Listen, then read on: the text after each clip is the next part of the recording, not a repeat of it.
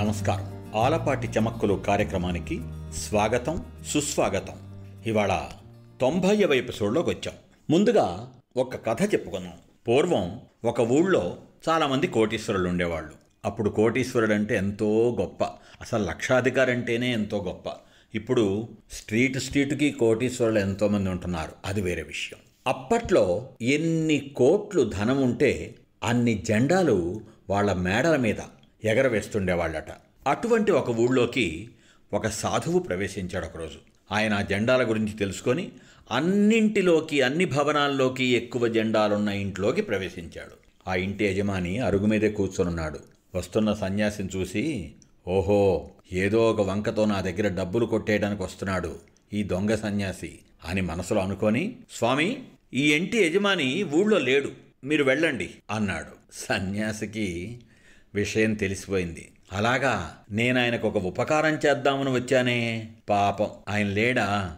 పోనీలే ప్రాప్తం లేదు అతనికి అంటూ వెనక్కి తిరిగాడు. పరిగెత్తుకుంటూ వెళ్ళి ఆయన సన్యాసితో స్వామి నేనే ఈ ఎంటేజమానిని క్షమించండి నేను అబద్ధం చెప్పాను.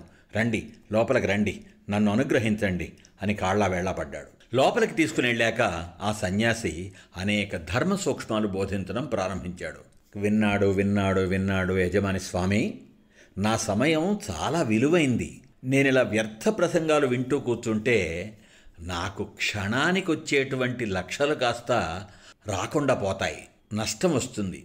కాబట్టి మీరు ఏదో ఉపకారం అన్నారే అదేందో వెంటనే చేసేయండి ఈ బోధనలు ఆపేసి అన్నాడు. అప్పుడు ఆ సన్యాసి నవ్వుతూ నీ ఆయుర్దాయం ఆరు సంవత్సరాలే ఇంకా ఉంది. ఇదేనా? నువ్వు నాకు గొప్ప ఉపకారం చేస్తానన్నావు అన్నాడు ధనికుడు అసహనంగా. సన్యాసి అతనికి ఒక సూదిచ్చి ఇది మామూలు సూది కాదు చాలా మహిమగల సూది. దీనిని భద్రంగా నీ దగ్గర దాచుకొని నువ్వు చనిపోయిన తర్వాత నాకు చేర్చు అన్నాడు. ఇక మన ధనికుడికి కోపం తారాస్థాయిని అంటింది. నీకేమైనా మతిపోయిందా ఏంటి? నేను చచ్చాక ఆ సూదిని నాతో పాటు తీసుకెళ్ళి పోతానా ఏంటి? నీకెలా అందజేస్తాను? అని పెద్దగా అరిచాడు. చెక్కు చెదరకుండా ఆ సాధువు శాంతంగా అన్నాడు నాయన మరణించాక ఈ సూదిని తీసుకొని పోయలేనటువంటి వాడివి.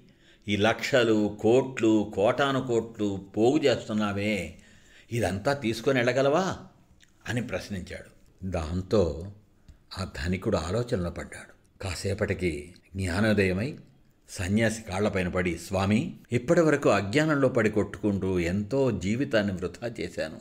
ఇప్పటి నుండి దాన ధర్మాలు చేసి కొంత పుణ్యాన్ని సంపాదిస్తాను అన్నాడు. మర్నాడే ఆయన చాటింపు వేయించాడు. బంగారు నాణ్యాలు పంచుతాను. అందరూ వచ్చి తీసుకోండహో అని. ఇంకే బోరడంతమంది క్యూ కట్టేశారు. గుమ్మం వద్ద ధనికుడు తన గుమస్తాను ఒకడిని కూర్చోబెట్టాడు. నాణ్యాలు పట్టుకెళ్ళినటువంటి వాళ్ళు ఏం అనుకుంటున్నారో ఏమంటూ ఉన్నారో వ్రాయి అని అతనికి చెప్పాడు. ఆ రోజు ఉదయం నుండి సాయంకాలం దాకా ధనికుడు వచ్చిన వాళ్ళందరికీ ఇరవై వేసి బంగారు నాణ్యాలు పంచాడు. సాయంకాలం పిలిచి ప్రజల అభిప్రాయాలు ఏమని రాసావో చదువు అన్నాడు గుమస్తాతో ఆ ధనికుడు. గుమస్తా చదవడం ప్రారంభించాడు.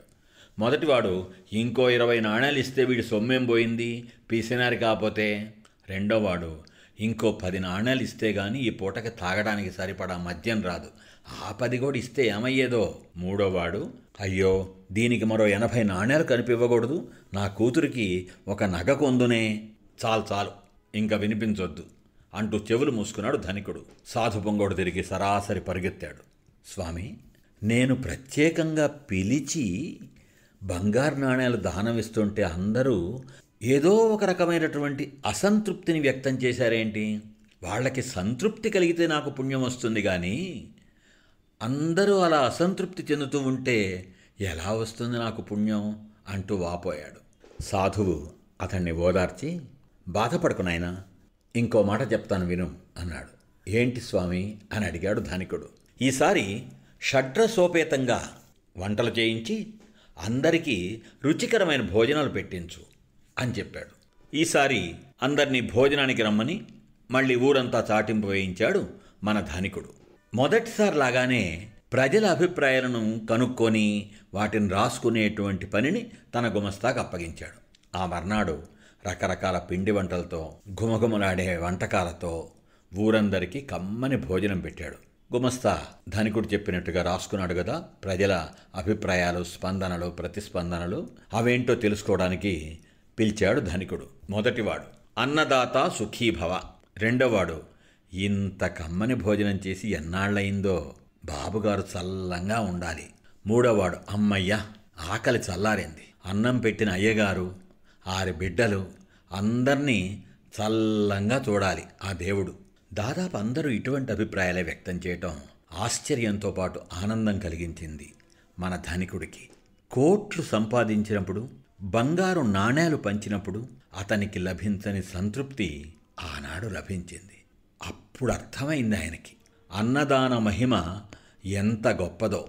పిలిచి మరీ ప్రేమతో బంగారు నాణేలు ఇచ్చినప్పుడు లభించనటువంటి సంతృప్తికరమైన స్పందన పట్టెడన్నం పెట్టేటప్పటికి లభించింది అనే విషయాన్ని గుర్తించినటువంటి ఆ ధనికుడు ఆ క్షణం నుంచే నిత్య అన్నదానం అనేటువంటి కార్యక్రమం ప్రారంభించసాగాడు. అంతేకాదు కట్టుకుపోలేనంతగా పట్టుకుపోలేనంతగా ఆస్తిపాస్తులున్నటువంటి ఆ ధనికుడు తన దగ్గరున్నటువంటి కొంత ధనాన్ని వెచ్చించి అనేక అన్నదాన సత్రాలు నిర్మింపచేశాడు. ఆ విధంగా ఎంతోమందికి నిత్యం క్షుద్బాధ ఆకలి బాధ తీరేలాగా తోడ్పడ్డాడు.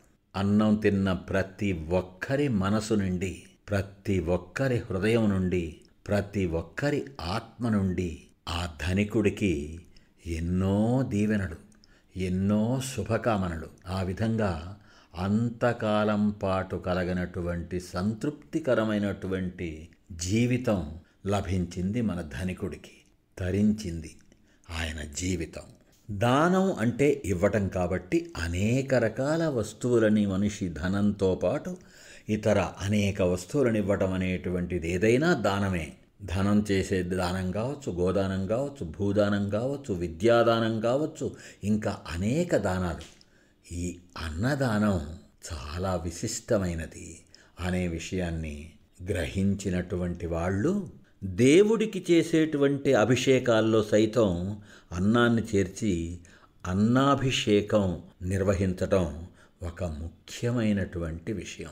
అన్నం పరబ్రహ్మ స్వరూపం అని ఊరకే అనలేదు మన పెద్దలు. ఇక ఇవాటి కొసమెరుపు మనం చాలాసార్లు వింటూ ఉంటాం. దర్జాగా. దర్జాగా బతుకుతాడండి ఆయన అబ్బా ఏమి దర్జా వెలగబెడుతున్నాడో. ఏమిటా దర్జా? దర్జా అనేటువంటి ఉర్దూ లేదా హిందీలో ఉపయోగించబడేటువంటి పదం దర్జా అంటే క్లాస్. జాగ్రత్తగా గమనించినటువంటి వాళ్ళకి తెలుస్తుంది. మనకి ట్రైన్లో ఫస్ట్ క్లాస్ సెకండ్ క్లాస్ అట్లా ఉండేటప్పుడు పెహలా దర్జా దూసరా దర్జా అని ఉంటుంది అక్కడ. దర్జా దర్జా అంటే క్లాస్. అంటే క్లాసుగా జీవించటం క్లాసుగా మెయింటైన్ చేయటం అది దర్జా అంటే మామూలుగా కాకుండా స్పెషల్గా ఉండటం అది దర్జా. మళ్ళీ మరో ఎపిసోడ్తో కలుసుకునేదాకా సెలవు. సే లవ్ మీ ఆలపాటి.